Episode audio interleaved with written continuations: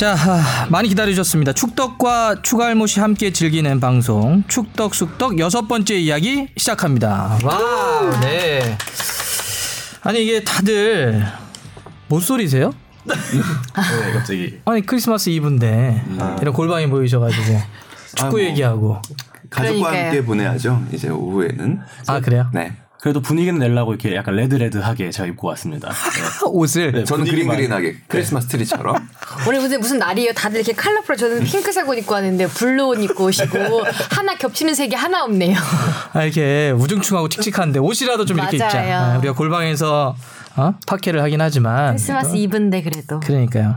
그래도 딱 오니까 야 우리 우리도 뽕 PD가 맞아요. 어 이게 케이크 비슷한 쿠키 뭐 쿠키 쿠키 네네. 비슷한 걸 하나 준비해가지고 이거 CU에서 파는 거래요. 1,200원짜리. 아 그거 왜 얘기해요? 아, 편의점. 아 근데 그게 제가 먹어봤는데 야, 이게 제가 잡은 가지 빵집 이왕이면 이거. 1,200원. 시간이 급해서 네네. 아 네, 그거 왜 얘기해요? 아이 참. 장난이죠. 아주 그래도 제 이 크리스마스 선물 이렇게 드리고 싶어서 이렇게 따뜻한 마음으로 제가 보내드렸습니다. 아주 맛있게 아이, 먹었습니다. 그러니까. 뭐 우리 뭐 2부인데 그래도 뭐 우리끼리 만나면 좋잖아요, 그죠? 네. 그렇죠. 오전에 우리끼리 만나고 어, 오후에는 좋아하는 사람들 만나자고요. 근데 오늘은 오전에 일을 하고. 예, 예, 예. 열심히 합시다요. 네, 그럼 저희 일단 소개 한번 해야죠. 오늘은 저 왼쪽부터 한번 가볼까요? 네. 네. 베트남 순회 공연을 마치고 돌아온 예, 축구부 이정찬입니다. 와, 네. 어때 뭐 베트남에서는 좋았어요? 저는 힘들었어요. 왜요? 어, 인파를 뚫고 이동하기가 어, 정말 힘들었고 장비가 저희가 많잖아요. 맞아, 맞아. 맞아. 보통은 차를 타고 이동을 하는데 뭐 위원님도 갔다 오셔서 알겠지만 차가 이동할 수가 전혀 없는 상황이었고 음. 이제는 말할 수 있지만 당시에 저희가 박항서 감독님 인터뷰가 음. 계획돼 있었거든요. 경기 끝난 직후에 몇 시에 갔어요, 그거?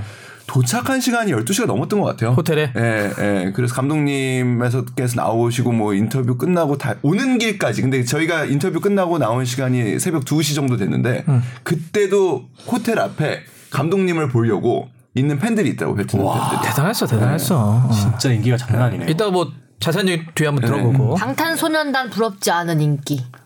아니, 근데 내가 무슨 BTS가 좀 더 나. 그래요? 에이, 좀 낫지.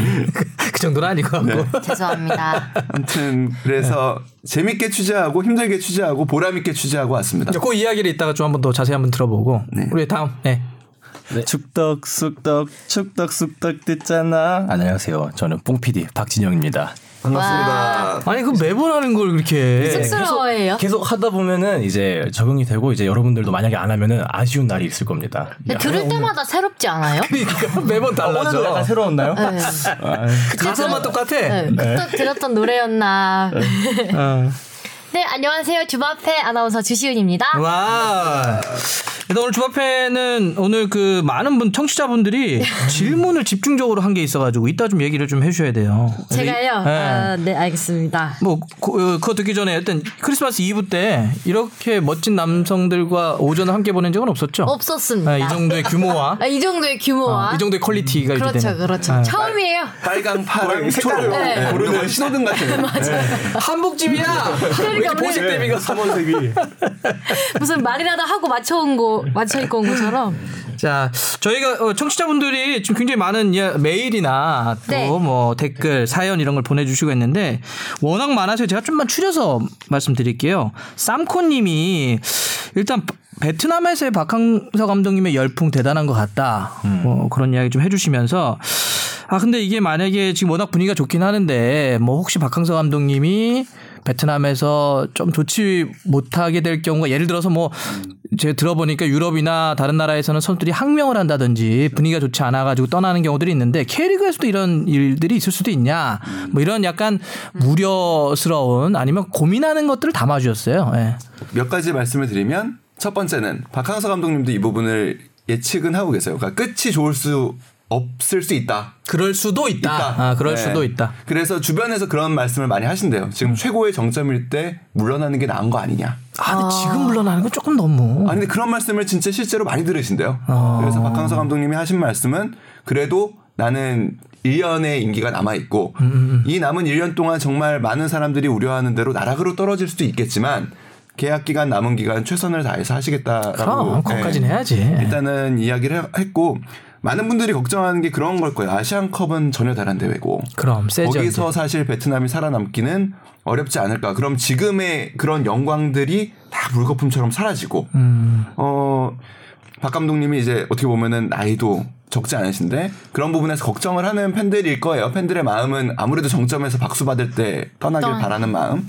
인간적 고뇌 같은 게 좀 느껴진다, 그죠? 네. 크, 우리도 보면 뭐 잘 나가고 뭐 일 잘 될 때는 영원할 것 같지만 또 영원한 게 없거든. 예, 건불 10년이고. 그럼요. 근데 박 감독님도 그런 이야기 많이 하세요. 그러니까 2002년에 최고의 정점에도 올라가 봤는데 인기는 다 거품처럼 사라지더라. 주바페는 요즘 어떤 것 같아요? 인기의 100으로 놓고 봤을 때 어디까지 올라간 것 같아요? 지금 거품이 막 모락모락 지금 쌓이고 있는.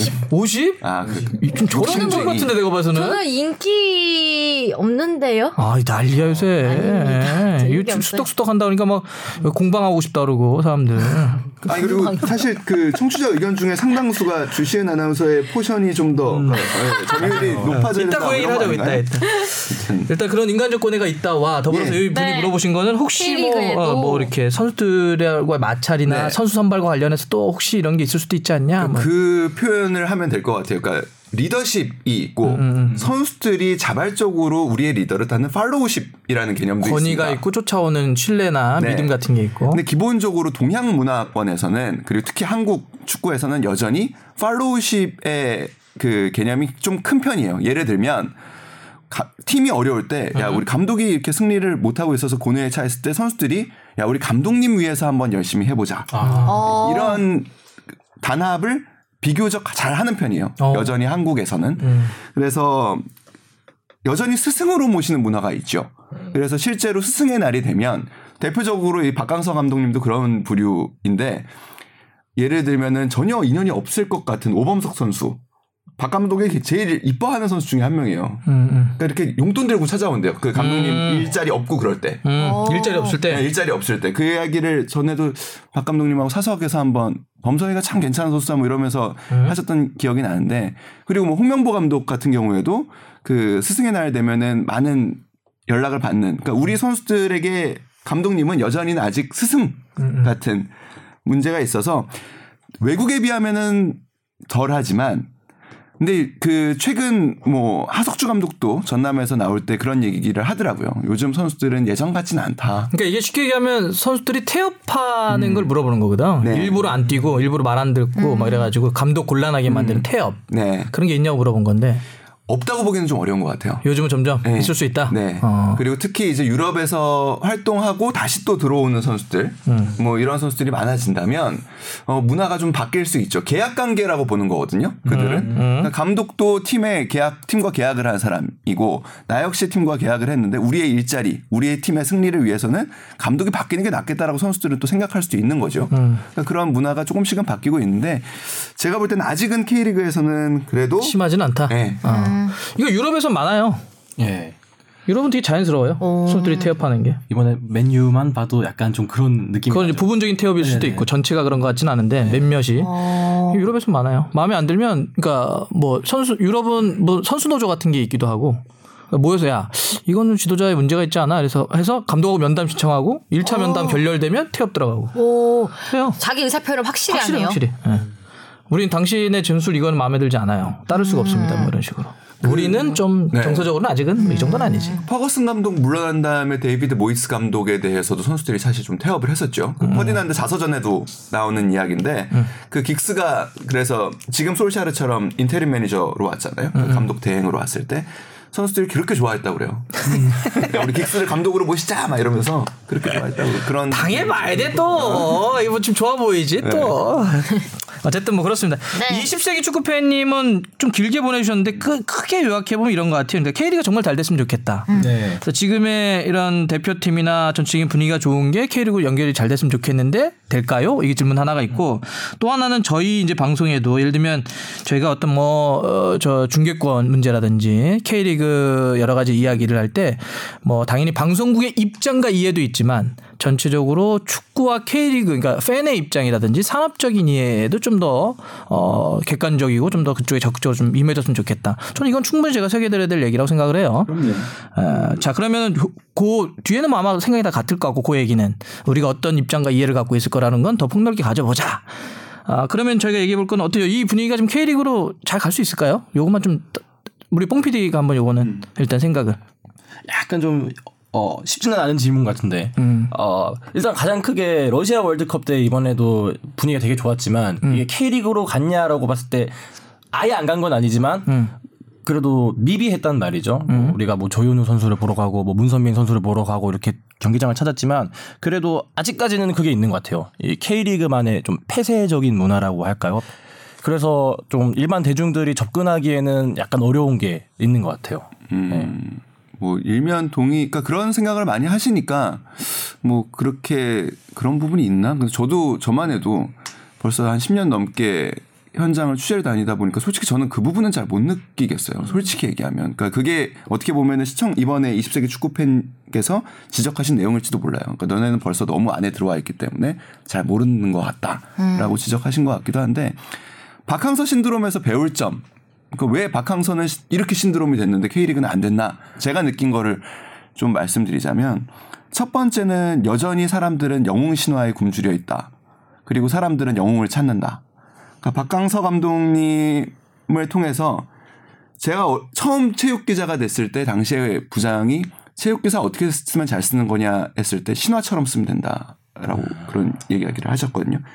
박 감독님의 성공도 사실 그런 신화와 닮아 있는 부분들이 있죠. 그러니까 그런 이야기 그리고 그를 통해서 우리들이 보- 열광하고 싶은 어떤 대상을 끊임없이 찾는다는 거. 그러니까 K리그에도 영웅 이야기들이 많이 나와야 될 것 같다라는 생각이 첫 번째로 좀 들고, 어, 박 감독님은 몇 가지 키워드로 좀 볼 수 있을 것 같은데, 환갑이 넘은 나이에도 대단한 열정, 그리고 겸손함, 그리고 애국심도 저는 한 부분을 한 것 같아요. 늘 나의 조국 대한민국이라고 말씀하시고, 특유의 친근함. 우리가 모두가 그를 응원하게 하고 싶은 호감이 있어요. 그러니까 2002년 코치 시절부터 해서 그리고 또 하나는 비주얼리티 같아요. 이번에 박항서 감독 신드롬의 또 하나는 그러니까 그 붉은 물결. 그러니까 결국에 K리그가 좀 눈여겨 봐야 될 부분도 저는 이 부분이라고 생각하는데 좀 관중들의 비주얼, 경기장이 꽉 찬 부분이 우리끼리 화제가 된다면 저는 중계도 그런 문제에서 곧 해결될 문제라고 생각해요. 관중이 만원 관중이 되는 상황에서 중계가 붙지 않는다라는 일은 있을 수 없을 겁니다. 그래서 그러니까 이런 것들이 K리그에서 어느 순간에는 보여질 거라고 저는 보거든요. 그러니까 그때를 우리가 이야기를 만들어가는 사람들이 좀 더 신경을 써야 하지 않나라는 생각입니다. 음, 질문을 어, 한 30초를 한 것 같은데 답을 한 5분 넘게 그냥. K리그에 좀더 스토리가 많아져야 된다 이런 네. 것 같아. 저는 좀 다른 식으로 접근하는데 이게 뭐냐면 그러니까 내용적으로는 그런 스토리나 신화 아, 이런 이야기들이 쌓여서 스토리를 만든다라고 하는 게 동감. 그다음 사람들은 K리그를 포함을 한 모든 스포츠나 문화를 접근할 때 어, 거기에 서사를 접한다 동감.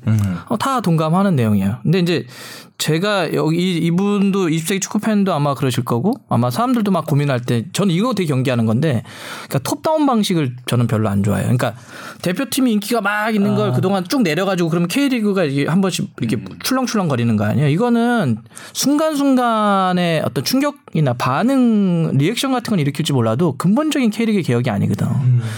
우리가 그동안 그렇게 항상 이런 식으로 어, 벼락치기 해가지고 성적 조금 조금씩 냈던 거 아니에요. 대표팀 한번 잘하면 K리그 한번 출렁거리고 대표팀 잘하면 K리그 출렁거리고. 근데 그게 꾸준하나?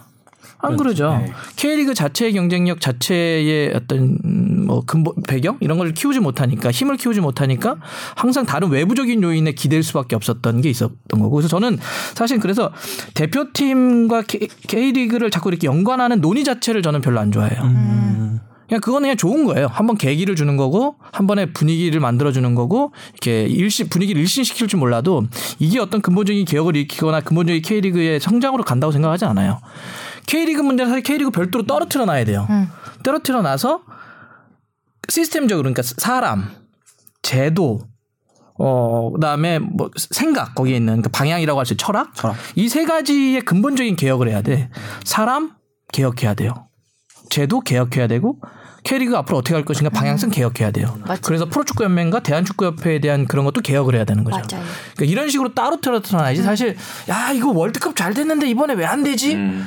월드컵 잘 된 건 제가 봐선 2018년으로 가는 거예요. 2019년은 다른 판이 또 열릴 거예요.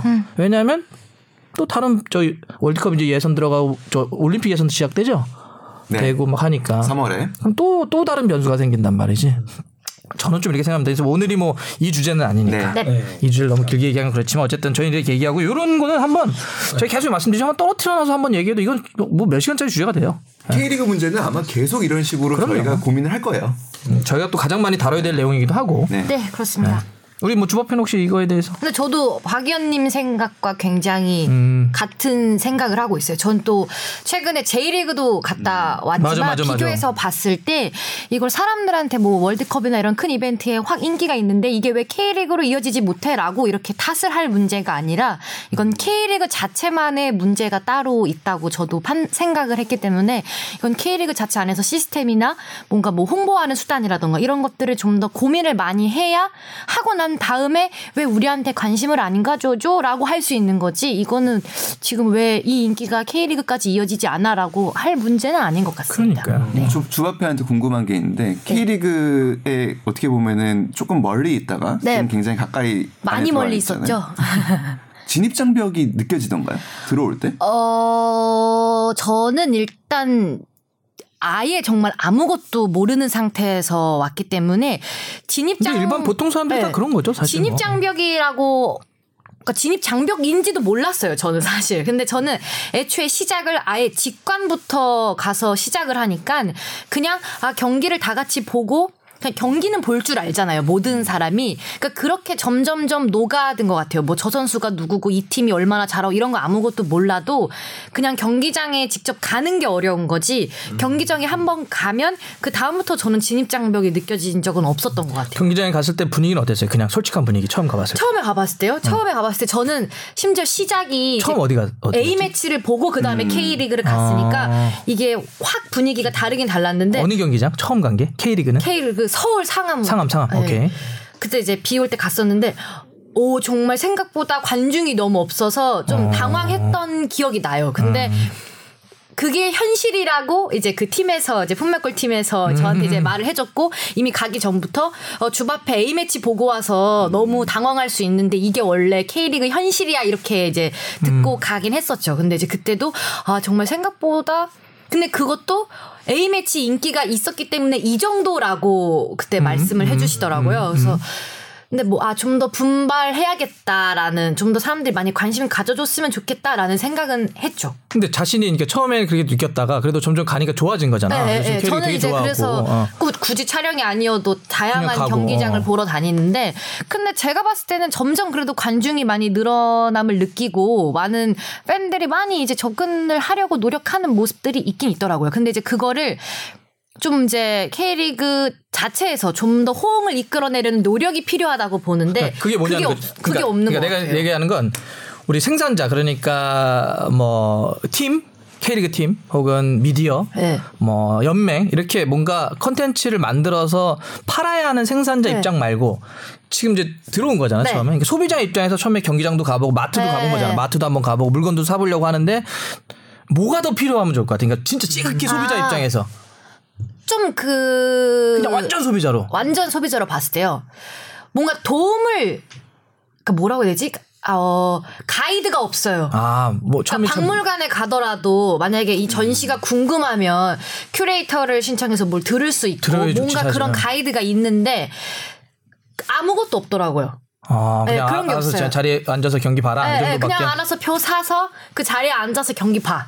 먹고 싶은 거 있으면 사 먹고 약간 이런 느낌이 들기는 해요 사실. 음, 음. 근데 제가 J리그 갔을 때에는 곳곳에 그런 분들이 되게 아 그래요? 예, 배치가 되어 있고 뭔가 약간 이렇게 헤맨다 싶으면은 먼저 와서 뭐, 뭘 도와드릴까요? 어. 도와드릴까요라고 물어보는 분들이 계시더라고요. 되게 적극적으로. 거기 예. 제가 알기로는 J리그는 그 지역사회 마케팅을 하면서 경기가 있는 날은 그 발렌티어 어, 분들이 쭉 와가지고 그냥 청소도 해주시고 막 이런 걸로 알고 네. 굉장히 있어요. 많았어요. 근데 이제 저는 이제 물론 같이 가는 분들이 있으니까 그렇게 헤맬 일은 없었지만 처음에 그런 느낌은 있긴 있었어요. 뭔가 좀 음, 뭐, 뭐 어떻게 하라는 거지? 약간 이런 그냥 내가 경기 큰 마트에 장 보러 갔는데 야 이거 조미료는 어디 있고 예. 라면은 어디서 팔고 물어볼 사람이 없다는 거? 누구한테 물어봐야 되지 막 이렇게 헤매는 약간 그게 사실 유럽 축구 문화에서는 그 가이드를 누가 해주냐 아버지와 할아버지가 해주는 거거든요. 그렇지 경기장을 누가 해주는 게 아버지와 보면. 할아버지와 함께 가는 거예요. 그 다른 팀을 당연히 응원할 가능성은 없는 거고. 음. 네. 그리고 이 팀의 역사에 대해서 아버지와 할아버지로부터 아버지가. 듣는 거죠.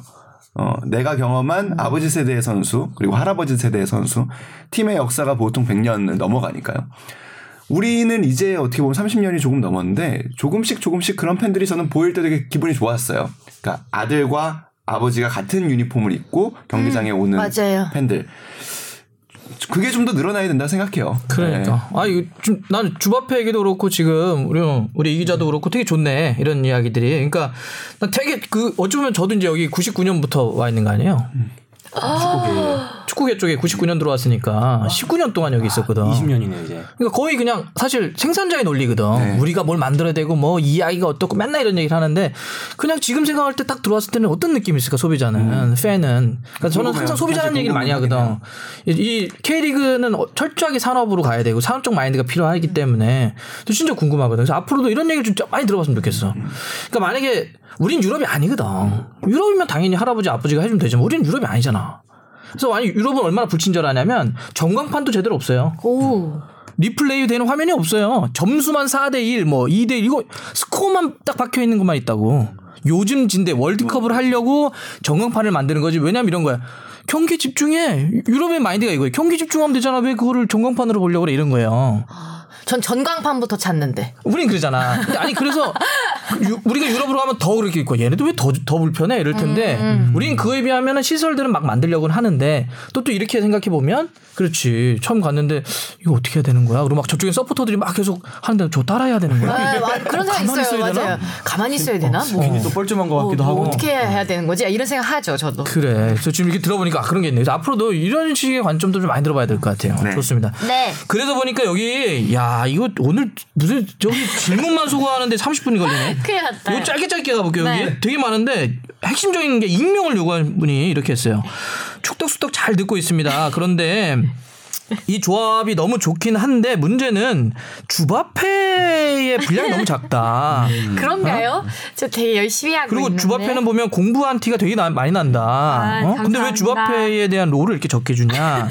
그래서 이분의 의견은 네. 저와 아, 주바페가 공동으로 진행했으면 좋겠다. 이건 안 됩니다. 아, 제가 혼자 할 거고요. 저도. 저도 그래 힘듭니다. 그러면 어, 어쨌든 주바페가 점유율을 좀 높여달라. 어, 한 30% 이상은 좀 해야 되지 않겠냐. 뭐 이런 얘기들도 있고. 야, 아시는 분이에요? 아니요. 전혀 모르는 분입니다. 아 그래요? 네. 이분은 구체적으로 어떤 얘기까지 했냐면, 야, 이건, 자, 주바페, 그러니까 주시은 아나운서님이 바쁘시겠지만, 한 회에 한 경기를 선택해서 전체적인 라인업과 결과, MOM, 점유율 등등 5분 정도 할 수 있는 코너가 있었으면 그러니까 좋겠다. 제가 하이라이트 5분 요약을. 정도 목소리가 나왔으면 좋겠다라는 거죠. 그렇죠. 계속적으로. 아, 근데 제가 노이즈가 빠지고 저의 목소리는 노이즈로 보고 일단 그 순간에 우리들은 조용히 하고 되고 5분 정도는 그냥 귀가 호강하고 싶다라는 이야기. 예. 근데 제가 그래도 나름 맨날 매번 준비를 해오는 아, 그럼요. 것들이 있어서 5분 정도는 쭉 얘기를 했었던 것 같은데 부, 부족하신가 봐요. 이 본인인데 내가 때. 방송 욕심이 많아. 아니에요. 보면. 저 아닙니다. 심지어 이게 또 해외 축구 얘기하시는 거라서 제가 지금까지 해외 축구는 아예 잘 모르니까 아무래도 음. 해외 축구 얘기할 때는 이렇게 리액션 위주로만 했었어서 네. 약간 이렇게 아이디어를 내셨나 봐요. 이게 뭐 그냥 매회차 이렇게 하는 건 어려울 수 있어도 그날 뭐 중요한 경기가 있을 수 있잖아요. 저희가 주요로 논하고자 하는 경기. 네. 그런 경기에는 뭐 이런 식으로 해도 아. 나쁘지 않을 것 같아요. 아, 좀뭐 네. 한 주바페의 점유율을 저희가 좀 높여 드릴게요. 네. 워낙 뭐 또 축구 K리그에 좋아하고 대한 그러니까. 이야기를 많이 하면 자연스럽게 높아지니까. 네. 주바페 워낙 K리그 좋아하고 또 네, 이제 공부도 그렇습니다. 열심히 하니까 좀 더 열심히 공부해 올게요. 또 한 분은 무리뉴 감독 경질에 대해서 어떻게 생각하는데 요거는 저희가 그러면 아예 뒤로 빼서 어, 오늘 이야기를 하죠. 첫 번째는 오늘 가장 큰 덩어리는 아시안컵 아시안컵. 얘기를 하고 그 다음에 무리뉴 감독 경질된 걸 어떻게 볼 거냐와 오늘 저희가 이거를 녹화하는 이 크리스마스 이브 새벽에 정말 손흥민이 엄청난 어메이징. 골. 어, 손흥민 선수께서 제가 새벽에 올린 어, 인스타에 좋아요를 누르 부럽다. 직접 좋아요도 눌러주고. 아 근데 여- 지금까지 여러 번 소니에 대한 그 게시글을 SNS에 올리셨잖아요. 네. 첫 좋아요인가요? 아 그건 모르겠고 사, 그게 나, 나도 나도 볼 수 있나 올리면 누군가가 이렇게 사람들이 어 뭐 소니 뭐 좋아요 눌렀는데 막 써놨더라고 답글에 그래서, 그래서 알았죠 누른지 그 좋아요 답글로 오늘 아침에 칼럼이 하나 싹 게재가 되고 올라왔다고. 무슨 소리 하는 거야 오고 가는 정이 있는 거죠. 네. 자 그래서 오늘 그 손흥민 선수의 정말 역대급 아, 어, 활약. 이라 불릴 수도 있는 엄청난 그 활약도 활동. 마지막으로 이렇게 정리하면 될 것 같아요. 네. 자 그러면 어, 오늘 아시안컵 오늘 가장 큰 덩어리 이야기인데 네. 아시안컵 명단이 발표됐어요. 일단 음, 이 23명 네. 누가 좀 준비를 좀 해왔나요? 저 명단 쭉쭉쭉 어, 그래 준비해왔습니다. 한번 얘기해줘요 그러면 우리 조합회가. 자, 골키퍼 김승규, 김진현, 조현우 선수고요. 수비수에 김진수, 이용, 김민재, 김영권, 권경원, 김문환, 홍철, 정승현 이렇게 어 있고요. 일단 김진수가 다시 들어왔구나 부상 네, 때문에 그렇습니다. 어려움이 있었는데. 미드필더 손흥민, 황희찬, 이재성, 정우영, 이청용, 기성용, 황인범, 구자철, 나상호, 주세종 이렇게 나상호 있습니다. 우리 네. 뭐 K리그 2에서 워낙 뭐 날라다녔기. 때문에 공격수 황의조, 지동원 그리고 예비의 김준영 선수와 이진현 선수까지 이렇게 포함됐습니다. 어 그래요. 네. 전체적으로는 뭐 뽑힐 만한 선수들이 대체적으로는 다 뽑힌 것 같고 네, 지동원 선수가 다시 다시 돌아왔고 맞습니다. 뭐 전체적으로는 보니까 아시안 게임의 젊은 선수들과 러시아 월드컵에서의 또 핵심적인 네. 선수들이 또 포함되는 이청용 선수 돌아왔네요. 그렇죠. 어. 어때요? 전체적인 우리 이 기자가 한번 이거 좀 풀어줄까? 이걸 어때요? 이번에 명단 꾸린 걸 보면. 아무래도 제일 화제가 되는 선수는 김진수 선수의 복귀겠죠. 어, 사실 왼쪽 박- 수비수. 예, 박주호, 홍철 선수도 워낙 좋은 선수들인데 김진수 선수가 돌아와서 어, 박주호 선수가 사실상 탈락이 되는 네, 결과가 빠졌죠. 됐으니까요. 왜, 빠- 왜 탈락된 거예요? 그거를 직접적으로 뭐 묻기도 하긴 했지만 그러니까 이 저는 기자의 생각은 어때요? 뭐 우리 생각 얘기해 그렇죠. 보죠. 외국인 지도자들의 어떻게 보면은 그 접근 방식이 그 일반화할 수는 없지만 음, 우리는 장단점을 비교하잖아요 선수들의 음, 외국인 지도자들의 많은 외국인 지도자들은 장점만 비교합니다 보통. 음. 그러니까 조금 다른 게 있다. 네. 못하는 걸 왜 보냐? 잘하는 걸 봐야지. 네, 이런 그러니까 이 얘기. 선수의 잘하는 점이 우리 팀에 필요한 능력인가 아닌가를 봐요. 네, 그렇게 한 우린 사실 막 음. 이렇게 뒤에서 술 마, 우리끼리 술 마시면 그러잖아. 야 주바백이 안 돼. 안 좋은 걸 보잖아 우린. 아니 근데 그, 익숙한데요, 지금 느낌이? 현실 연기였습니다. 헐, 야 주바백 안 돼. 연기 아니었어, 현실이었어. 아 현실이었어요? 아니 근데 되게 중요한 점이에요. 그러니까 우리는 오, 장점만. 인재풀이 그렇게 많지 않다라고 늘 생각하는 경향이 있어요. 그러니까 우리 문화 속에서. 그래서 어떻게 잘하는 선수가 있으면 그 선수의 단점을 많이 봐요. 그래서 그 단점을 보완하도록 주문을 많이 해요. 근데 유럽에서는 아무래도 조금 그 예전에 차두리 선수 은퇴 기자회견에서도 많이 나왔던 이야기예요. 그러니까 차두리 선수는 장단점이 분명했던 선수잖아요. 그렇죠, 그렇죠. 그래서 뭐 농담처럼 그 아버지의 피지컬과 어머니의 기술을 받았다 뭐 이런 이야기를 본인이 이야기를 하는데 투, 차두리 선수가 직접 했던 얘기는 아버지의 스피드와 음. 어머니의 크로스 능력을 어머니의 크로스 능력이요? 크로스가 부족한 자기가 그래서 자기가 그러니까 뭐 그런 아, 이야기를 자기가- 자기가 그래, 자기가. 본인도 이야기하고 그러는데 그러니까 외국인 지도자들의 장점은 그러니까 자기가 외국에서 잘했을 때를 돌려 보면 나의 장점만 바라본다 는 거예요. 그리고 음. 그 장점을 이 팀에서 어떻게 쓸까를 고민을 하고 아. 그러니까 그런 점에서 보면 박주호 선수의 장점은 멀티 능력. 그렇죠 미드필더도 볼 수 있고 네. 윙도 볼 수도 있고 네. 공다 다 다네요. 그리고 홍철 선수의 장점이라고 하면 예능도 잘하고 그럼 그러니까요. 진짜 멀티지 어, 그럼요. 진정한 멀티 멀티다. 네, 진정한 멀티죠. 그리고 홍철 선수의 장점은 공격적인 공격 옵션에서는 아주 좋은 선택을 받을 가능성이 있고요. 김지수 선수의 장점은 이 공수 밸런스가 가장 좋은 선수예요. 이세 선수 가운데에서는 그러니까 어, 균형 잡힌 선수라고 볼 수 있겠죠. 그러니까 벤투 감독은 그 점을 높게 본 것 같아요. 음, 음, 음. 그, 그렇다. 늘 벤투 감독님이 자기 스타일에 잘 녹아들 수 있는 선수를 본다고 하니까 그게 바로 그 장점만 비교하면서 자기 스타일에 가장 잘 녹아들 수 있는 선수를 고르는 게 가장 그 중점적인가 봐요. 단점을 안 본 이유가. 그렇죠. 그러니까 이게 뭐 우리도 근데 이거 아까 이 기자도 그랬지만 뭐 그렇다고 해서 국내 지도자들은 뭐 단점을 주로 보고 이러진 아, 그렇죠. 않아요. 근데 아 예를 들면 제가 조광래 감독이 대표팀 감독할 때 차두리 선수에 대해서 그렇게 평가. 차두리 선수 아까 얘기했잖아요. 잘하는 거와 좀 부족한 부분이 좀 특징이 좀 개성이 분명한 선수였는데 그때 조광래 감독도 그렇게 얘기했어요. 사람들은 차두리에 대해서 정말 뭐 축구 선수가 필요한 100가지를 놓고 100가지를 다 논쟁하는데 왜 그래야 되냐. 어. 아시안 아시안 대회 나가서 차두리 저 정도 피지컬과 스피드는 아시아 선수들 아무도 못 쫓아온다. 잘하는 걸 봐라. 이런 얘기를 하니까 벤투 감독도 당연히 자기 스타일과 아, 가장 극명하게 잘할 수 있는 선수 를 뽑았겠죠. 그러니까 그게 어떻게 보면 리더로서 조합할 수 있는 능력일 거예요. 그러니까 차두리 선수가 가장 빛났을 때를 본다면 저는 앞에 이청용 선수가 있었을 때라고 생각하거든요. 그러니까 이청용 선수가 전성기에 그러니까 차두리 선수가 부족한 기술을 이청용 선수는 갖고 있고 사이드에서. 그리고 차두리 선수가 조금은 그러니까 이청용 선수가 조금 부족한 피지컬적인 부분을 차두리 선수가 같이 도와줄 수 있고. 그러니까 옆에 누가 있느냐가 사실 굉장히 중요해요. 맞아 맞아 맞아 맞아 맞아. 그 어때요 우리 봉 PD는? 이거 뭐 이- 대표팀 이야기니까 거의 뭐 어? 전문 분야 아닌가? 어, 제가 명단을 봤을 때 이제 크게 느낀 거는 신구가 좀 조합이 잘 된 것 같다. 신구가 잘 됐다. 이게 무슨 뜻이냐면 이제 구라고 표현할 수 있는 뭐 구자철 선수라든지 이청용 선수라든지 선수라든지 저는 좀 지성용, 네, 뭐. 지동원 선수가 들어온 것도 뭐 그거의 하나라고 생각을 하고 뭐 신이라고 생각하면은 우리 이번에 아시안 게임 선수들이 들어오면서 자연스럽게 뭔가 세대 교체가 이렇게 이루어질 수 있도록 한 거 아닌가라는 생각이 들고요. 두 번째는 무한 경쟁이 것 같다 이런 생각인데 사실 저는 이번에 아까 박주호 선수도 말씀을 해주셨지만 뭐 문선민 선수라든지 석현준 선수가 떨어진 것도 아, 한편은 좀 의외였어요. 전 특히 문선민 선수는 월드컵 때부터 계속 이제 대표팀에 들어오고 어떻게 보면 붙박이라고 생각까지 했는데 이렇게 좀 떨어지는 거 보면은 아 이게 무한 경쟁이 있구나. 절대 안심할 수 없겠구나라는 생각을 들면서 벤투 이번에 벤투 감독님이 이번에 인터뷰를 하는 거 보니까 거기에 대한 확실한 이유를 들더라고요. 이제 누가 왜 떨어졌는지, 그 선수를 왜 뽑았는지. 그런 거 보면서 이제 무한 경쟁이 이어지면서 그 선수를 뽑았을 때 확실한 이유가 있다 보니까 팬들도 어느 정도는 이제 뭐 그럴만하네라고 생각을 하는 것 같습니다. 그래서 주, 주바페는 전체적인 느낌은 어때요? 그냥 이게 선수 딱 선발대 이번에 느낌. 저요? 음. 어 좋은데? 아 좋은데. 아니, 요- 그 요새- 기대해볼 만한 기대해보고 싶다. 약간 이런 느낌. 나는 이게 지금 많은 팬들의 기본적인 느낌이라고 봐. 네. 이번 명단 보고 어? 괜찮은데? 네, 다 기대해볼? 만한데라고 생각했습니다. 우리가 그 아시안컵에서 1, 2회 우승하고 지금 뭐 한 반세기 넘도록 우승 못했는데 이번엔 해볼 수도 있겠는데 이런 네, 게 야, 아주 느낌. 일반적인 느낌들을 맞아요. 갖고 있고 1960년이 마지막이었으니까 59년이죠. 그러니까 진짜 오랫동안 우승 못했어. 네. 근데 문선민은 왜 탈락했을까? 네.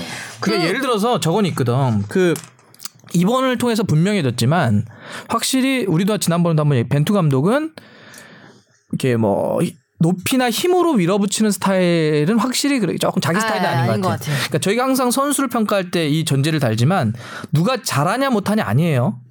가장 중요한 건 스타일이에요, 스타일. 음. 그 감독이 하고 싶은 축구와 해당 선수가 얼마큼 부합하느냐의 문제거든. 내가 만약에 예전에 스토크시티 축구를 하고 싶다. 그럼 몸빵들 뽑아서 막 그냥 부닥쳐야지. 나는 아니야. 나는 지금 과르디올라 감독이 축구를 하고 싶어 그러면 뭐 발기술 있는 선수들을 좀 뽑아야죠. 스타일을 놓고 얘기하는 건데 확실히 이번을 통해서 석현준 뭐 아니면 그 전으로 올라가면 김진욱 뭐 이렇게 좀 힘 있고 높이 있고 이런 선수들을 우리 사실 그럴 수도 있잖아. 아시아 대회는 이런 선수 뽑아야 되지 않아? 아시아 대회는 그냥 밀어붙이면 막 이길 것 같은데 근데 벤투는 아니거든. 그리고 벤투 감독이 머릿속은 월드컵을 생각하고 있기 때문에 어쨌든 자기 축구 맨날 얘기하잖아. 난 내 축구 할 거야. 음. 자기 축구를 아시안컵에서도 하겠다는 뜻이고 그러니까 아 확실히 그런 축구를 하고 싶은 게 아니고 그래서 그런 선수를 안 뽑았구나 이해를 해요.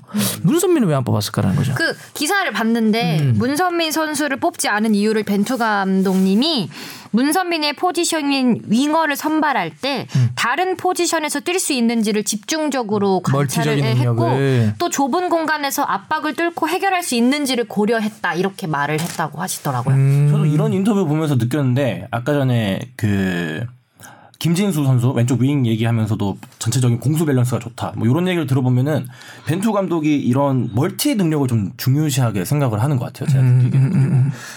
좀 더 이어져서 얘기해도 될- 괜찮아요? 어 그럼요 그럼요. 어, 저는 편하게 이번에 얘기해. 기사 보면서 느꼈던 게 그 주세종 선수를 오른쪽 풀백으로 아, 사용할 맞아요. 수 있다 그런 기사를 봤는데 실험했다고. 어, 예. 그리고 중앙 미드필더, 수비형 미드필더를 오른쪽 풀백으로 돌리는 이런 전술도 아마 멀티 능력을 중요시해서 또 주세종 선수를 뽑지 않았나 그런 생각이 들고 있습니다. 음. 저는 포지션별로는 좀 다른 것 같아요. 그러니까 그런 만약에 일관, 그러니까 우리가 일반화하기는 좀 어려운 부분이 있어요. 그래서 일반화를 한다면 그런 식으로 하면 박주호 선수가 뽑혔어야죠. 그러니까 그럼 박주호 약간 선수가 논리 좀- 네. 논리 모순이 있었거든. 아, 나도 네. 그래서 얘기하려다가 그러니까 그 공격에서 생각하는 거는 그 아까 주바페가 이야기를 했지만 우리가 굉장히 압박을 당할 거라고 생각하는 것 같아요. 벤투가 이번 아시안컵에서 그러면은 결국에 좀 1대1 능력.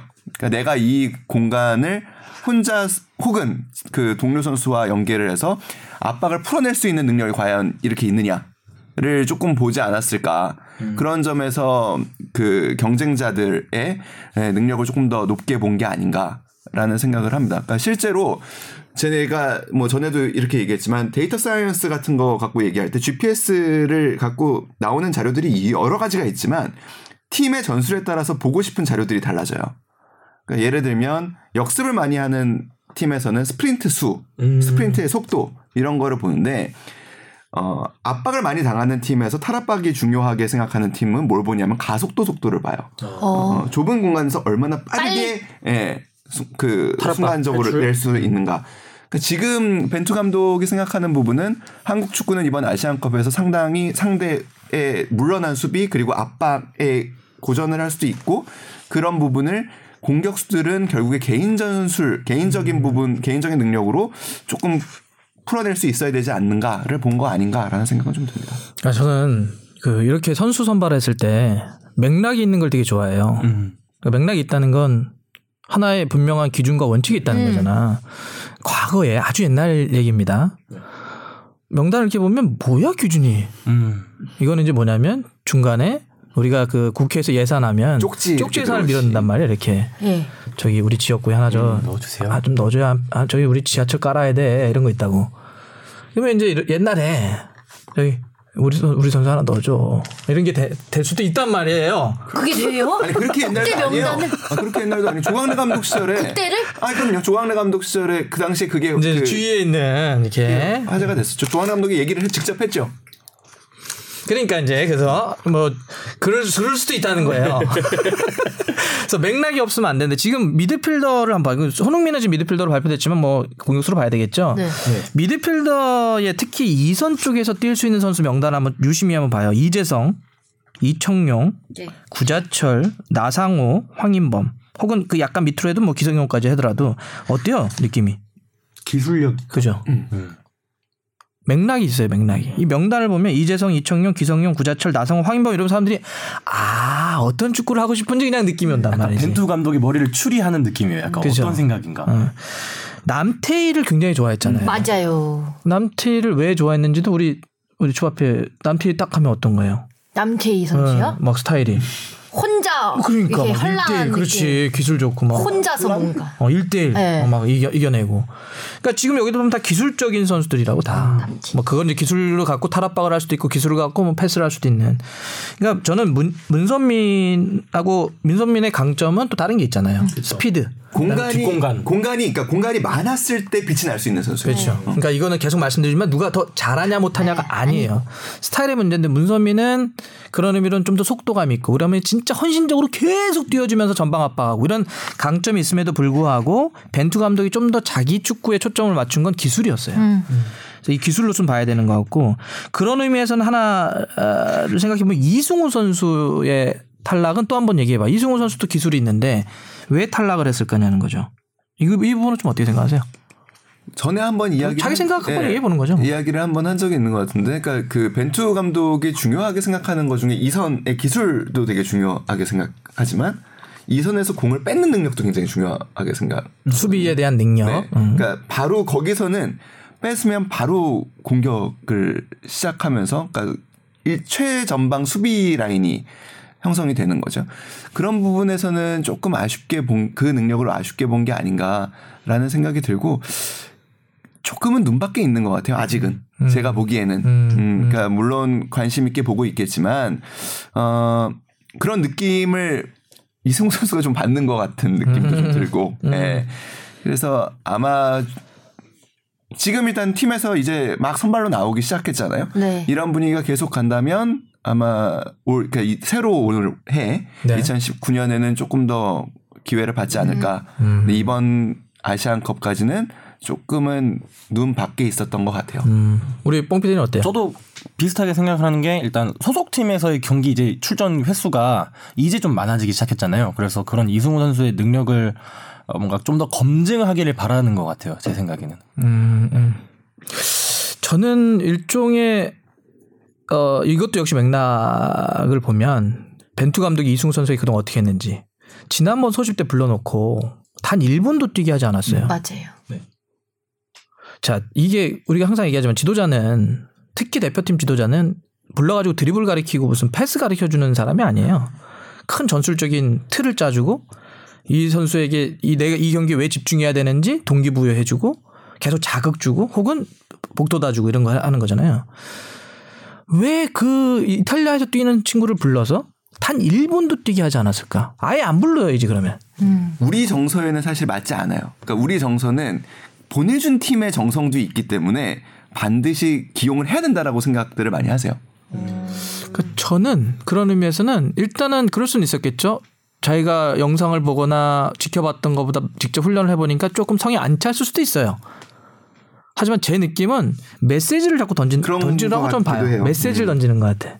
음. 리, 좀 더 더 해야 돼. 음. 리, 지금 그렇게 하면 안 돼. 더 해야 돼. 승우 더 해야 돼. 이런 얘기를 벤투는 던지고 있는 메시지를 던지고 있는 그 불러서 가- 선수한테 뭐 진짜 뭐 야 이승우 다 이렇게 하면 안 돼 이런 게 아니라 그렇게 던지는 거죠.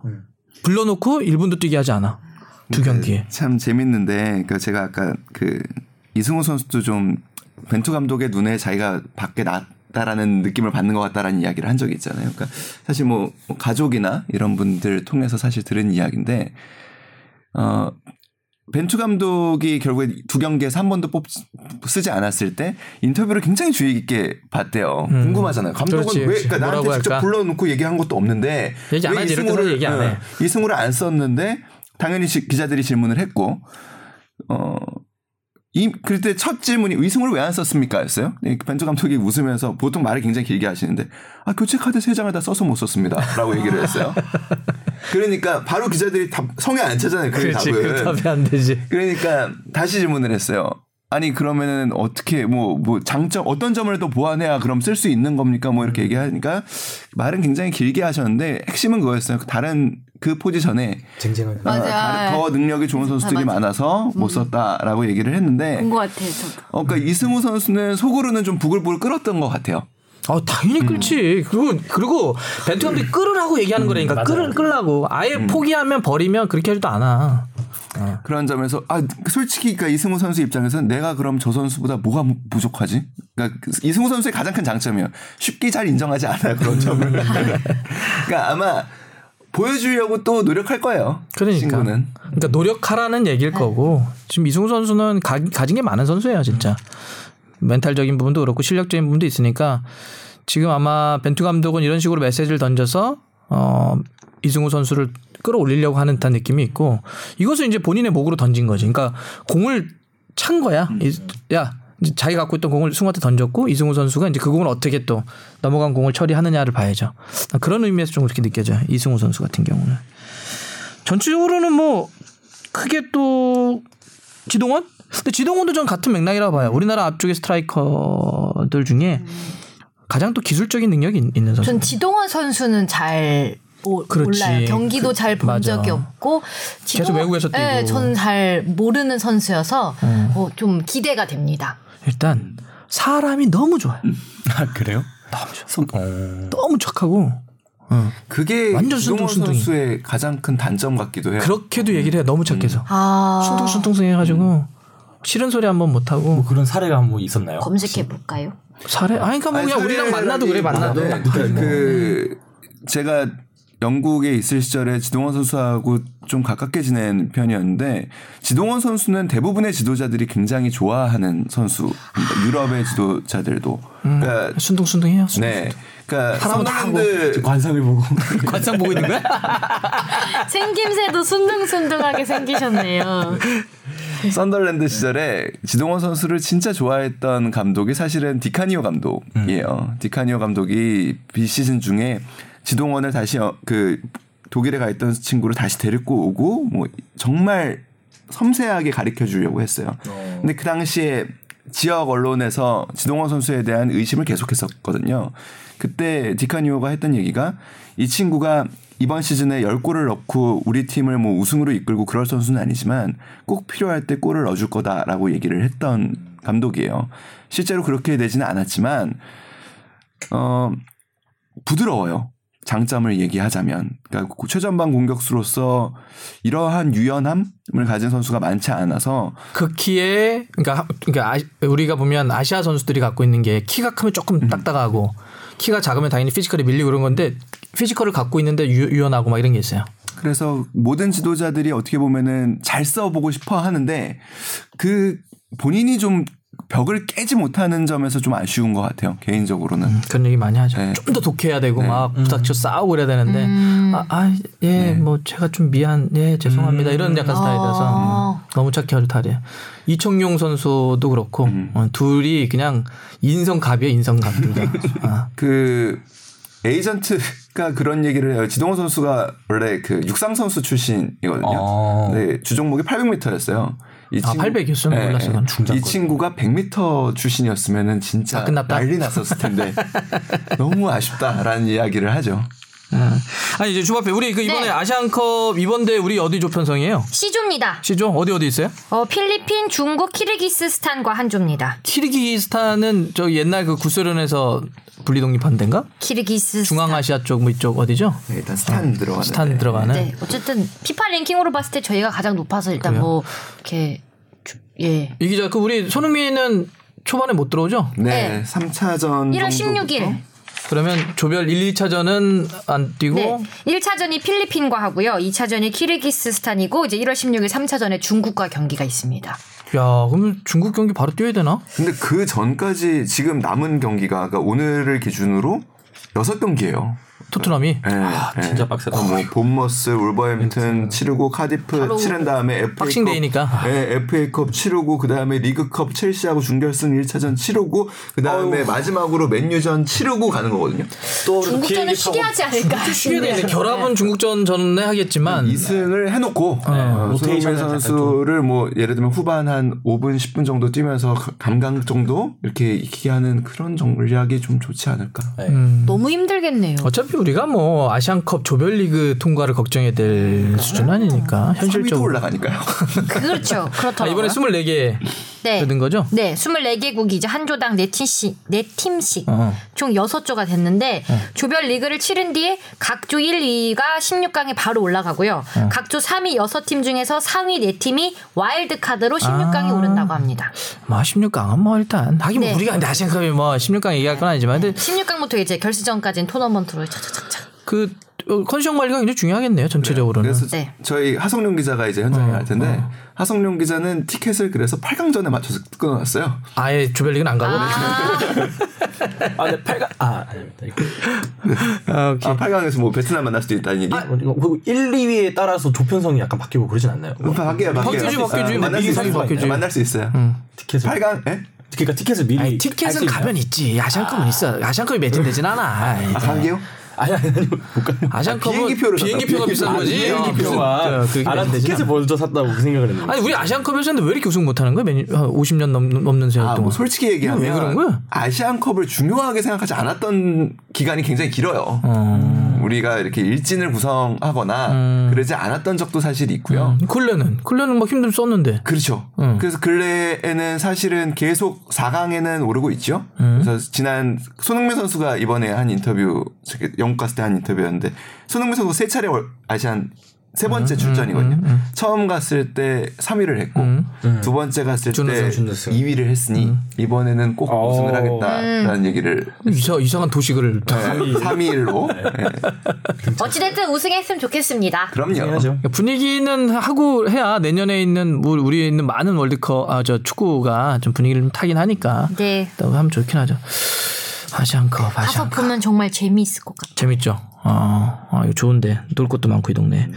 어쨌든 벤투 감독이 요거 하면서 또 이제 어차피 월드컵 예선 흐름으로 좀 가니까 좋은 경기 했으면 좋겠고 네. 무엇보다 다치 않았으면 좋겠고 맞습니다. 그리고 아마 이 아시안컵이 기성용, 구자철, 이청용 이런 선수들에게 있어서는 누군가에게는 아마 마지막이 될 수도 있고 누군가에게는 조금 더 가긴 하겠지만 어 어찌 보면 이 세 선수가 동시에 이런 국제 대회를 뛰는 건 마지막이 될 수도 있기 때문에 그런 의미로라도 좀 지켜봐야 되는 그런 대회 같습니다. 자 일단 아시안컵 여기까지 하죠. 네. 어그 아시안컵 얘기 오래 했네. 자 그럼 우리 해외 축구를 오래간만에 한번 얘기해 봅시죠. 문유 감독 경질 얘기를 해보죠. 네, 사연도 저희가 받았고요. 아 그러니까요. 아까 어떻게 생각하냐고. 일단 문일 감독이 경질됐는데 이유는 뭐라고 봐야 돼요? 누가 한번 얘기해 볼까요? 뽕 PD가요. 홍 PD. 아무래도 일단 눈에 보이는 거는 그거죠 성적 성적이 성적? 현재 6위에 있으니까 이제 맨유는 과거에 엄청난 그 퍼기 퍼거슨 감독이 큰 왕조를 이루지 않았습니까 그런 거에 대한 향수를 갖고 있는 팬들한테는 6위라는 숫자는 절대 와닿지 어렵다. 않는 숫자죠 지난 시즌 준우승했는데 문일 감독이 어 근데 이번 시즌에는 특히 저는 그게 또 크다 봐요. 이게 리버풀 전에서 아. 패배를 한 것과 함께 북서부 더비에서 네, 무너진 게? 더비에서 패배를 한 것과 함께 그 선수들 선수들과 직접적인 마찰이 눈에 보이잖아요. 어. 그래서 그런 것도 한몫하지 않았나 생각을 합니다. 음, 일단 성적 부진과 내부의 마찰. 네네. 아이 정도가 아니냐. 우리 뭐이 기자는 좀 어때요? 저는 솔직히 뭐 경질 이유까지는 잘 모르겠고 아까 음. 그, 그 갈등 이야기를 했잖아요. 네. 뭐 우리가 축구 감독을 표현하는 영어 단어가 참 여러 개가 있어요. 뭐 매니저도 있고 head coach도 있고 gaffer도 있고 뭐 여러 가지 뭐 보스라고 부르는 데도 있고 뭐 여러 가지가 있는데 저는 매니저라고 한다면 뭘 매니지하는 사람인가라고 생각하면 저는 갈등이라고 생각하거든요. 갈등을 어떻게 매니지하는가. 그러니까 이거를 무리뉴 스타일은 뭐냐면 갈등을 드러내는 스타일이에요. 갈등을 억누르거나 회피하거나 그런 게 노이즈를 좀 즐기지. 그렇죠. 드러내버리지 그냥 기자들한테도 그렇고. 갈등을 드러내고 가열차게 붙겠다는 거예요. 그러고 통합해 보겠다는 거예요. 이게 보통 1, 2년까지는 잘 돼요. 지금까지의 무리뉴를 보면. 그래서 근데 그게 3년쯤 되면 조금 지쳐요. 싸우고 통합하는 부분에서 지쳐요. 그래서 그런 것들이 좀 한계에 온 게 아닌가. 무리뉴가 본인 스스로 깨야 할 어떻게 보면은 벽인 것 같아요. 히딩크 감독도 좀 비슷해요. 히딩크 감독도 그래서 한 팀을 오래 맞지는 잘 않아요. 어, 히딩크 감독도 지- 돌아보면 2002 스타들한테 얘기 들어보면 그 시기를 솔직히 좋은 기억만으로 갖고 있지 않아요. 어. 당시에 갈등을 너무 유도했고 그리고 경쟁을 너무 유도했고 그로 인한 스트레스가 너무 극에 달아서 결과가 좋았고 그 제 생애에 한 번도 볼 수 없는 희열을 본 거는 맞지만 그 과정이 너무 괴로워서 다시 그 시기로 돌아가지 않고 싶다고 이야기하는 선수들도 많거든요. 그 선수들 내부에는 있어요. 네. 뭐 많다 적다의 규모를 떠나서 있어요. 존재하는 건 맞아요. 2002년 멤버들 중에 히- 히딩 감독 얘기하면 아, 뭐 어, 이런 얘기. 처음 들어보는 건데. 있어요. 네. 어, 그러니까 막 이렇게 약간 쥐어 짜고 막 아 이러는 거거든요. 그래서 극대화시키는. 실제로 박항서 감독 그 코치죠 당시에. 네. 예, 박항서 코치하고도 갈등이 굉장히 많았어요. 아. 예. 그 위플리시인가요 영화? 네. 네. 그거 그런 거 그런 거예요. 그 느낌이 아, 막 이렇게 있잖아요. 막 보면. 막쫙막막 지금 이제 그렇게 약간 좀 마음에 안 들면 아, 아 똑같아요 정말. 그러니까 실제로 제가 들은 이야기인데 진짜 힘들겠다. 그러니까 우리는 결과를 갖고 환호하고 네, 실제 네. 선수들도 결과 잘 났기 때문에 대체적으로는 뭐 당연히 아 그래 좋은 감독이네 이렇게 해요 하는데 그거를 직접 당했던 그 경험과 기억은 좀 그 친구들에게 좀아 위플래시. 어, 뭐 이런 느낌. 그러니까 예를 들면 그렇대요. 땄네. 그러니까 확 다. 지난 경기 평가전에서 정말 잘했던 선수 그리고 뭐 오늘 훈련에서도 너무 뭐 슛을 치면은 뭐 쭉쭉 꽂히고 이런 선수를 우리 미니 게임 할 때 비주전조에 일부러 넣는데요. 그럼 이 친구는 일단 지금 어쩔 줄을 몰라 해요. 부- 분하고 막 속상해서. 그러면은 실제로 박항석 코치가 막 씩씩대면서 히딩크한테 막 온대요. 지금 통역 잘못한 거 아니냐고. 제가 왜 지금 비주전조에 있냐고. 제가 지금 뭐 비디오가 그려지는 것 같아요. 어, 박항석 막. 씩씩대고 온대요. 그러면 갑자기 이영진 코치가 막 이게 막 같이 형님 가시면 안 돼요. 막 그럼 히딩크가 그런데 네가 감독해 그럼. 와, 와 진짜 세다. 네가 감독해. 아 원래 그 정도 리더 돼야 돼요. 그 정도의 머리 큰 그러니까 예를 들면 뭐 히딩크 감독 뭐 이런 사람들이 거쳐왔던 팀 봐요. 아 그런 정도의 머리 큰 선수들 세계적인 선수들을 다루려고 그러면 그 정도 카리스마 없으면 안 되지. 당시에 그 통역을 맡았던 지금 이제 그 사무처장이죠. 박일기? 그, 아니 그 당시 통역 그러니까 히딩크 통역을 했던 전한진. 아, 저 아, 오케이 네. 오케이. 전한진 씨 얘기 들어보면 그 갈등을 다루는 기술 이 엄청 히딩크 감독은 갈등을 그러니까 대놓고 갈등을 하는 스타일인 거예요. 그러니까 무리뉴도 제가 보기에는 좀 비슷했던 스타일이었던 것 같아요. 그러니까 포그바와 갈등을 우리는 보통 아 뭐 선수하고 갈등 있으면 아 저희는 그런 거 없습니다. 숨기려고 하죠. 숨기려고 하고 억누르려고 하는데 그걸 드러내고 어 뭐 그를 통한 그러니까 가열차게 붙고 그를 통한 통합을 하려고 했던 지도자인데 어, 3년 차에서 또 역시 조금 한계가 왔던 게 아닌가라는 생각은 조금 듭니다. 그 무리뉴 감독이 첼시에서의 어떤 음, 무리뉴 감독의 왕국을 건설할 때 보면 그래서 핵심적인 자기 사람들이 있다고. 내- 자기가 뭘 해도 믿어주는 존 테리와 같은.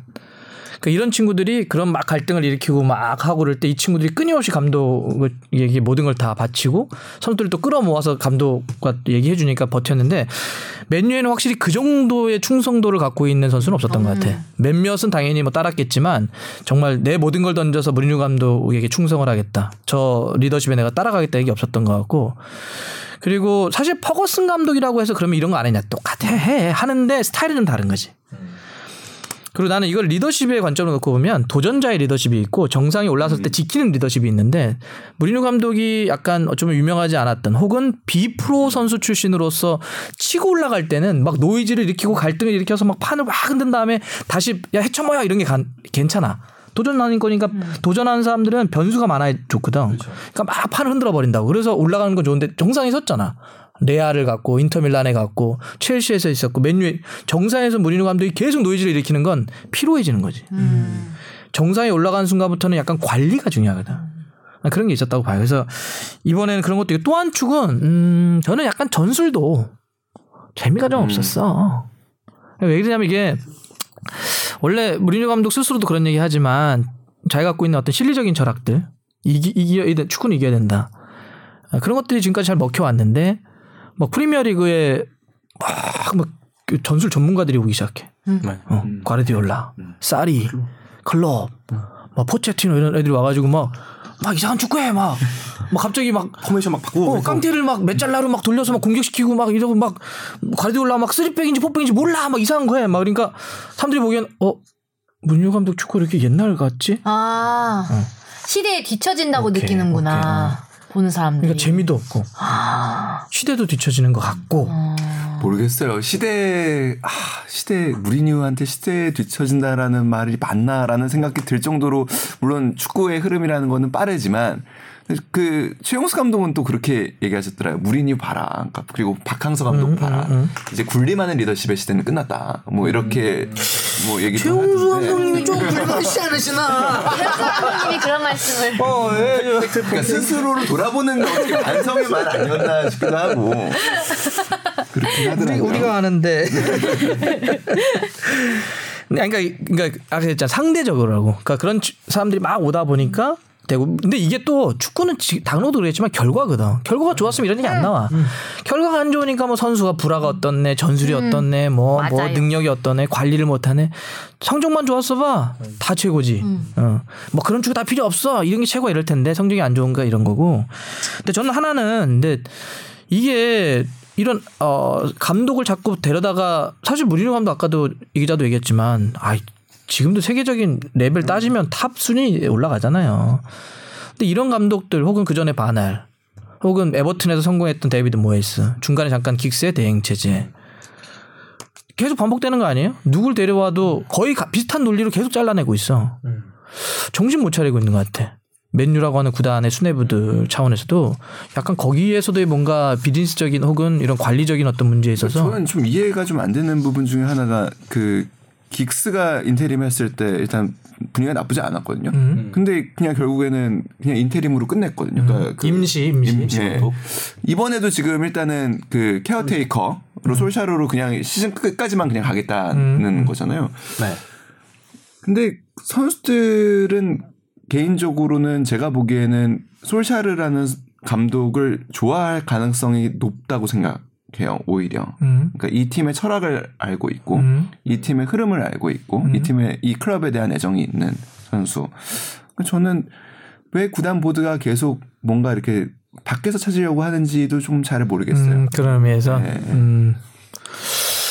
음. 아 근데 어쨌든 좀 여기는 보면 어 당연히 뭐 다 프로들이긴 하겠지만 다른 팀들에 비해서 굉장히 프로페셔널 느낌을 좀 못 받는 것 같아 최근에 우드워드를 포함을 해가지고. 수뇌부 말씀하시는 어, 일하는 걸 보면 너무 그냥 그러니까 사람들 관리 와가지고 그런 갈등 막 표출될 때 관리도 못하고 그냥 다 막 서로가 계속 뭐, 뭐 이쪽도 욕하게 만들고 저쪽도 욕하게 만들고 사실 여기 만약 에 선수들이 숄샤를 많이 좋게 본다면 그건 말 그대로 철학을 이해해서 좋게 볼 수도 있겠지만 이거 약간 쉽게 보는 것도 있을 수도 있어. 그럼요. 이거 선수도 혼내야 되거든. 되게 쉽게 보는 거야. 아, 만만하네, 왔네. 이럴 수도 있거든. 물론 숄샤르가 맨유의 전설이고 그러니까 철학과 이걸 이해한다고 좋아할 수도 있겠지만 근데 사실 지금 메뉴에 있는 선수들 중에 그런 걸 다 공유할 만한 선수들이 얼마나 돼요? 맞아요. 또 그것도 아니야. 어. 여기는 아마 뭐 그리고 좀 만만치 않아. 맨유가 데려올 만한 감독이 만만치가 않아요. 예. 세, 세상 다 토- 툴툴툴 털어봐도 뭐 누구 있나? 지단?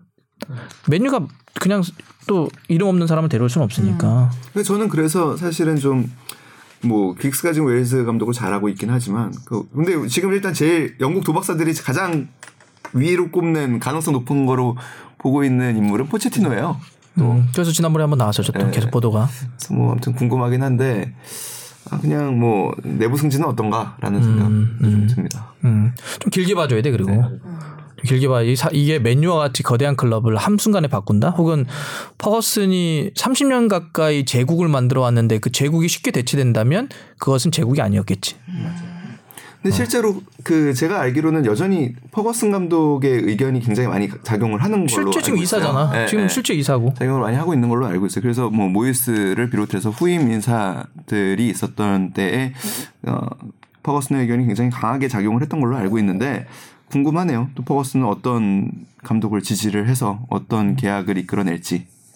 근데 이번에 그 숄샤르 와가지고 첫 경기 카디프 하는 거 보니까 난 되게 웃기더라. 포그바 그렇게 뛰는 것도 웃기고 왜요? 엄청난 활약. 그러니까 포그바하고 무리뉴가 이제 막 싸운다라는 이제 보도들이 있었고 실제 뭐 여러 가지 뭐낙 말들이 많았는데 너무 열심히 뛰는 거야.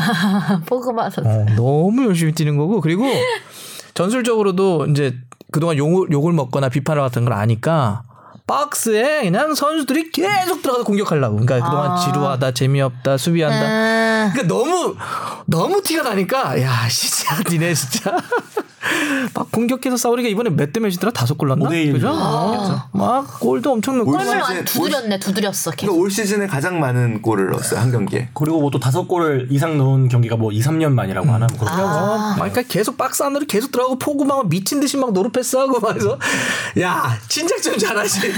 그렇게 할 수 있었는데. 카디프만 열받는 거죠. 왜 우리는 이 시점에 이 시점에 만나서 그치 카디프는 그렇죠. 아, 그- 어, 어, 이 뭐야 이 이것 때문에 갑자기 각성해 막 이런. 이게 이게 참. 이런 얘기 할 때마다 느끼지만 아마 주바페도 그럴 것 같아. 이게 어- 어떤 아나운서곡도 그렇고 방송국이라고 하는 것도 그렇고 결국 사람이 하는 거거든. 네. 그잖아. 아나운서곡도 그런 거 있을 거 아니에요. 막 만약에 뭐 어떤 선배나 뭐 국장이나 누군가가 분위기 막 이러면 또 분위기 전체로 일도 좀 그렇고. 이게 그렇죠. 맞아요. 누가 위에 있느냐에 따라서 달라. 엄청 그 좌지우지 되죠. 그러니까 분위기도. 그러니까 배성재 이런 친구들 때문에 분위기 안 좋다며. 맨날 지 혼자 잘났다고 살고. 그게 그러니까. 밖에까지 다. 아우 다 알지. 어. 그리고 걔는 뭘 가끔씩 도시락 같은 거 쏘면 네. 조용히 쏘지. 그걸 꼭 찍어가지고 전체로 다 올리대. 네. 어, 지난번 도시락 한번 쐈다며. 네, 맞아요. 얼마짜리야? 그거 본 도시락에서 제일 비싼 거라고 했어요. 2만 3천 원이라고 했나? 그래서 올렸구나. 근데 그거를 기억하고 있는 걸까? 얼마나 얘기를 했으면 꽤, 꽤 시간이 지났는데도 본 도시락에서 제일 비싼 거 2만 3천 원이라는 네. 그게 걸 엄청 명확하게 강조됐어요 그날. 그리고 그 도시락이 비싸다는 것도 뭔가 SNS 본 것 같아요, 저도. 네. 그래, 뭐 이 비싼 뭐 이거를 뭐, 뭐 이거 안 돼. 후배들 중심으로 태업하라고. 내 쫓아. 어. 자, 우리 마지막으로 손흥민 얘기 짧게 하고 정리하죠. 소니. 네. 아, 일단 이거 어떻게 손흥민 골 넣는 거는 주바페는 봤어요?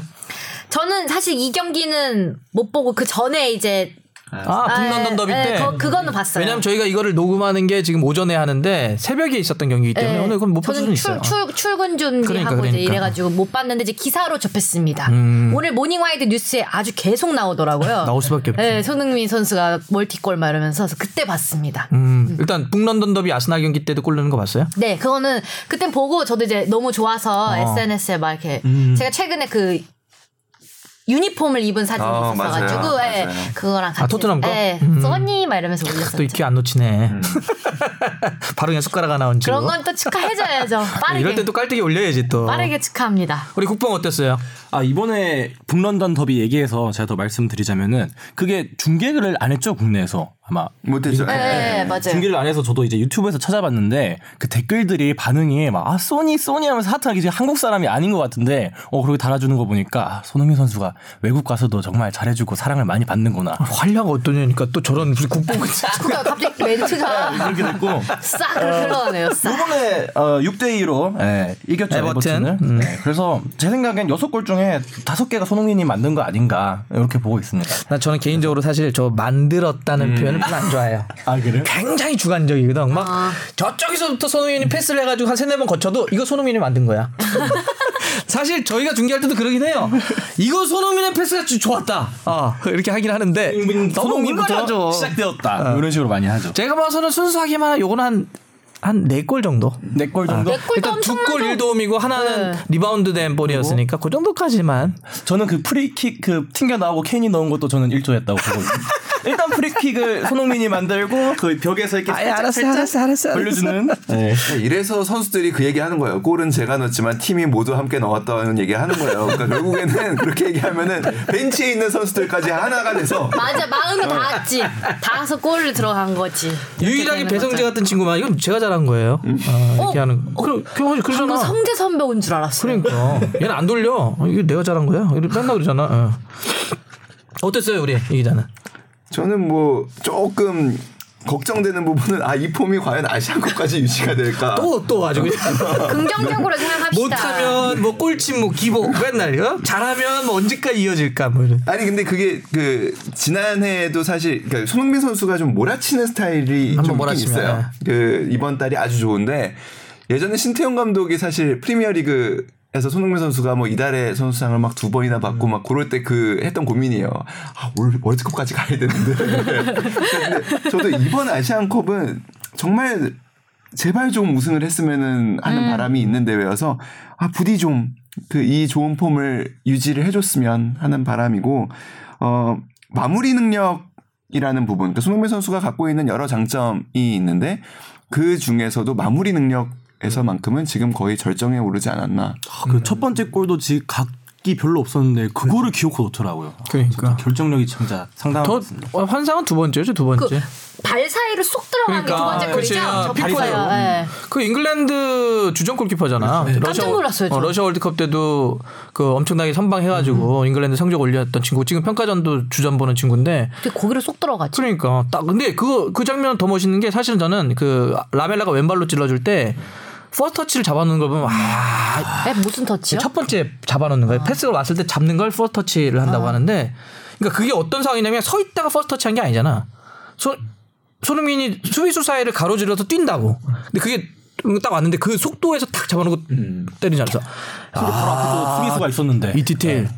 그러니까 그런 사실, 사실 지금 손흥민 선수의 슈팅 노하우를 좀 직접 묻고 싶기도 해요. 그러니까 이거는 근데 기자가 묻는 것과 선수들이 묻는 오케이. 거의 대답이 좀 다르긴 한데 그러니까 이번에 inside cam으로 하면 되겠네 축구 옆에. 그렇죠, 그렇죠. 아, 아니 왜냐면 잘 보고 있습니다. 우리 도대체 어떻게 해야 되는 거야? 방송국은 다 지들이 다 하고. 잘 보고 있어요, 아주. 그 얘기 아, 나온 김에 inside cam으로 협회 수입이 진, 올해 1억이라고. 진짜? 아, 진짜요? 왜요? 어떻게요? 유튜브 수입이겠네 그러면. 어. 근데 재미 우리도 뭔가 하나 해야 거 아닙니까? 근데 저는 그 우리 수입 올려면 우리 주는 건가? 우리 이거 부장님 듣고 계시죠?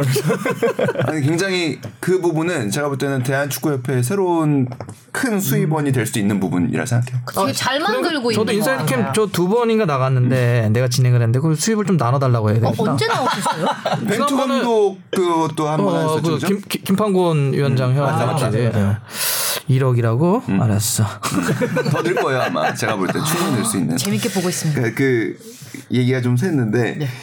그 조영욱 선수가 이번에 대표팀에 소집됐잖아요. 조영욱? 네. 네, 그뭐 최종 명단에 승선되진 맞아, 않았는데 맞아요. 황의조 선수를 보자마자 아, 형은 각 없을 때 어디로 차요? 라는 걸 물어봤대요. 음, 아주 궁금할 거예요. 예, 예. 야 같은 프로와 같은 대표팀들도 네, 근데 그 이제 황의조 선수가 그거에 대해서 자기 노하우를 가르쳐 줬다고 그러더라고요. 자기는 음.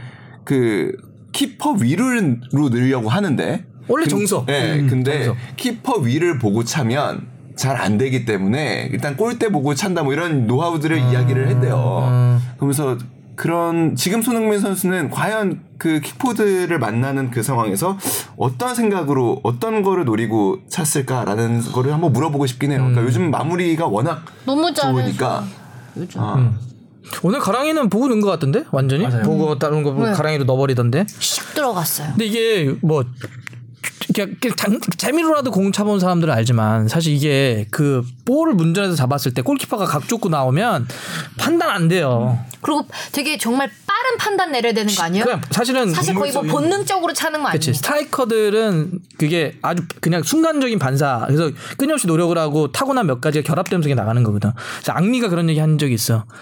스트라이커에게 창조력이요 그런 거 없습니다. 스트라이커는 그냥 느낌이에요.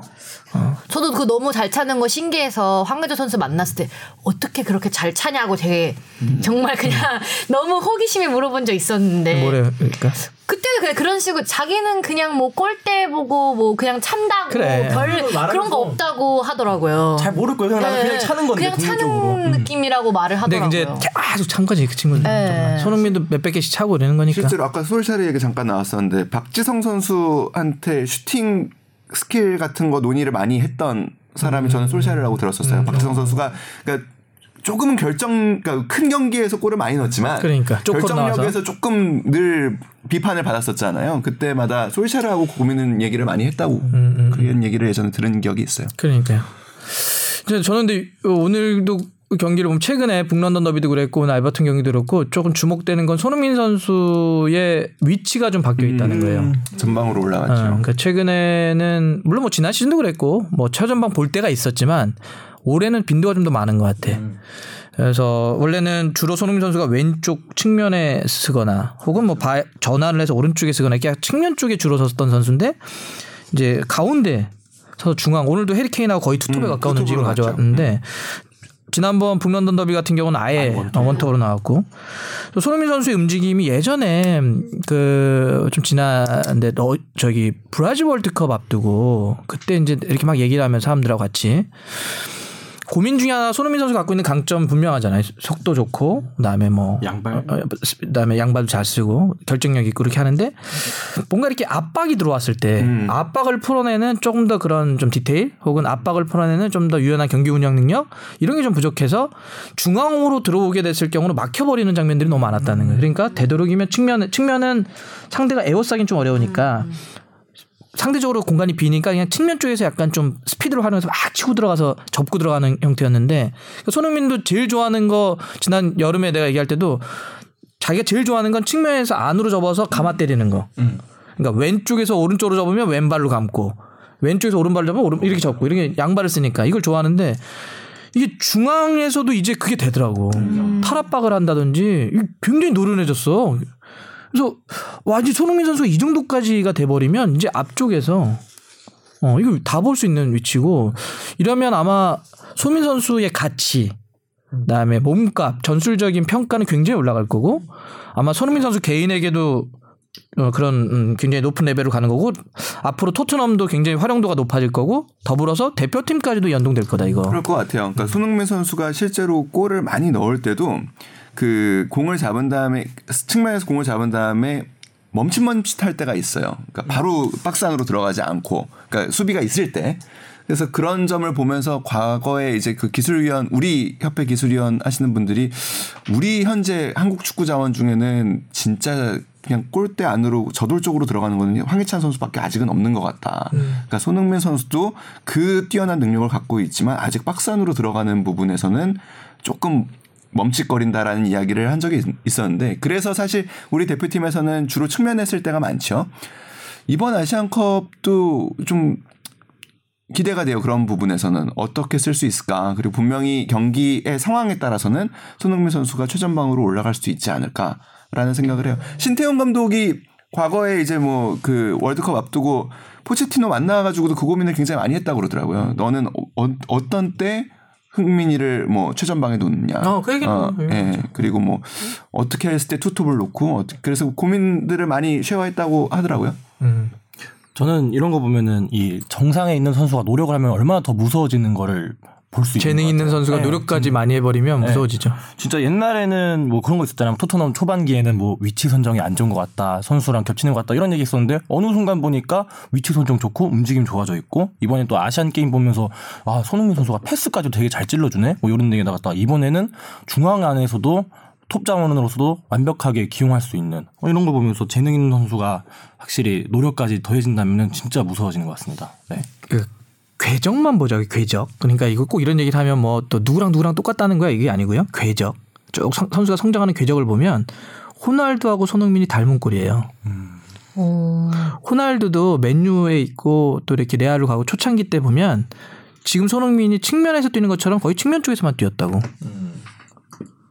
그런데 포르투갈 대표팀이 전방이 공격수가 부족했어 거기도. 그래서 대표팀을 가면 전방을 섰었고 그다음에 지금 예를 들면 유벤투스에서도 어디 뛰어요 왼쪽이에요 아니라고 위로 간다고 소- 호날두도 자기가 갖고 있는 강점에서 더 많은 것들이 다양성이 더 강해지면서 전방으로 가면서 더, 더 올라운드 플레이어가 됐- 됐는데 손흥민도 측면에 있다가 중앙으로 가요. 궤적을 봐요 궤적 호날두하고 상당히 닮아 있어 음 그렇게도 볼 수 있겠네요. 어. 네. 그러니까 하여튼 뭐 슈팅의 능력이라든지 이런 거. 그러니까 누가 더 세냐 뭐 아니면 뭐 지금 호날두와 손흥민이 똑같다 능력치 이런 얘기 하는 게 아니라 둘이 성장하는 궤적을 놓고 보면 포지션 소화 능력이나 이런 걸 놓고 비슷하고 거기에 벤투 감독이 포르투갈로 걸려 있잖아. 아니 호날두를 대표팀에 썼던 사람이고 손흥민도 그래서 이번에 아시안컵 때 보면 제가 봐도 전방에 쓸 가능성이 있어요. 오. 측면보다는. 오. 그리고 아까 저기 미드필드 궤적 얘기했잖아요. 박패. 이재성, 이청용, 구자철, 나상호, 황인범. 그러면은 올려도 되죠. 네, 올려도 되죠. 아마 그런 구상을 하고 있을 것 같아요. 네, 그럼 오늘 하여튼간 뭐 어, 오전은 저희끼리 칙칙하게 좀 보냈지만 오후에는 부디 사랑하는 사람들끼리 그리고 방송은 크리스마스에 다들 들으실 텐데 아무튼 따뜻하게 보내시고 저희는 이제 새해 또 아, 그러 아니구나 저는 새해 예, 31일이 있으니까 아무튼 아 방송은 또 다음 네, 또 일월 방송으로 일일이라고 해야 되겠네요. 저한테 헷갈렸어요. 네. 새해 뵙겠네요. 네. 네. 우리 그래도 마지막 인사를 했으니까 우리도 마지막 인사 까지는 아니 크리스마스 인사는 하죠. 네.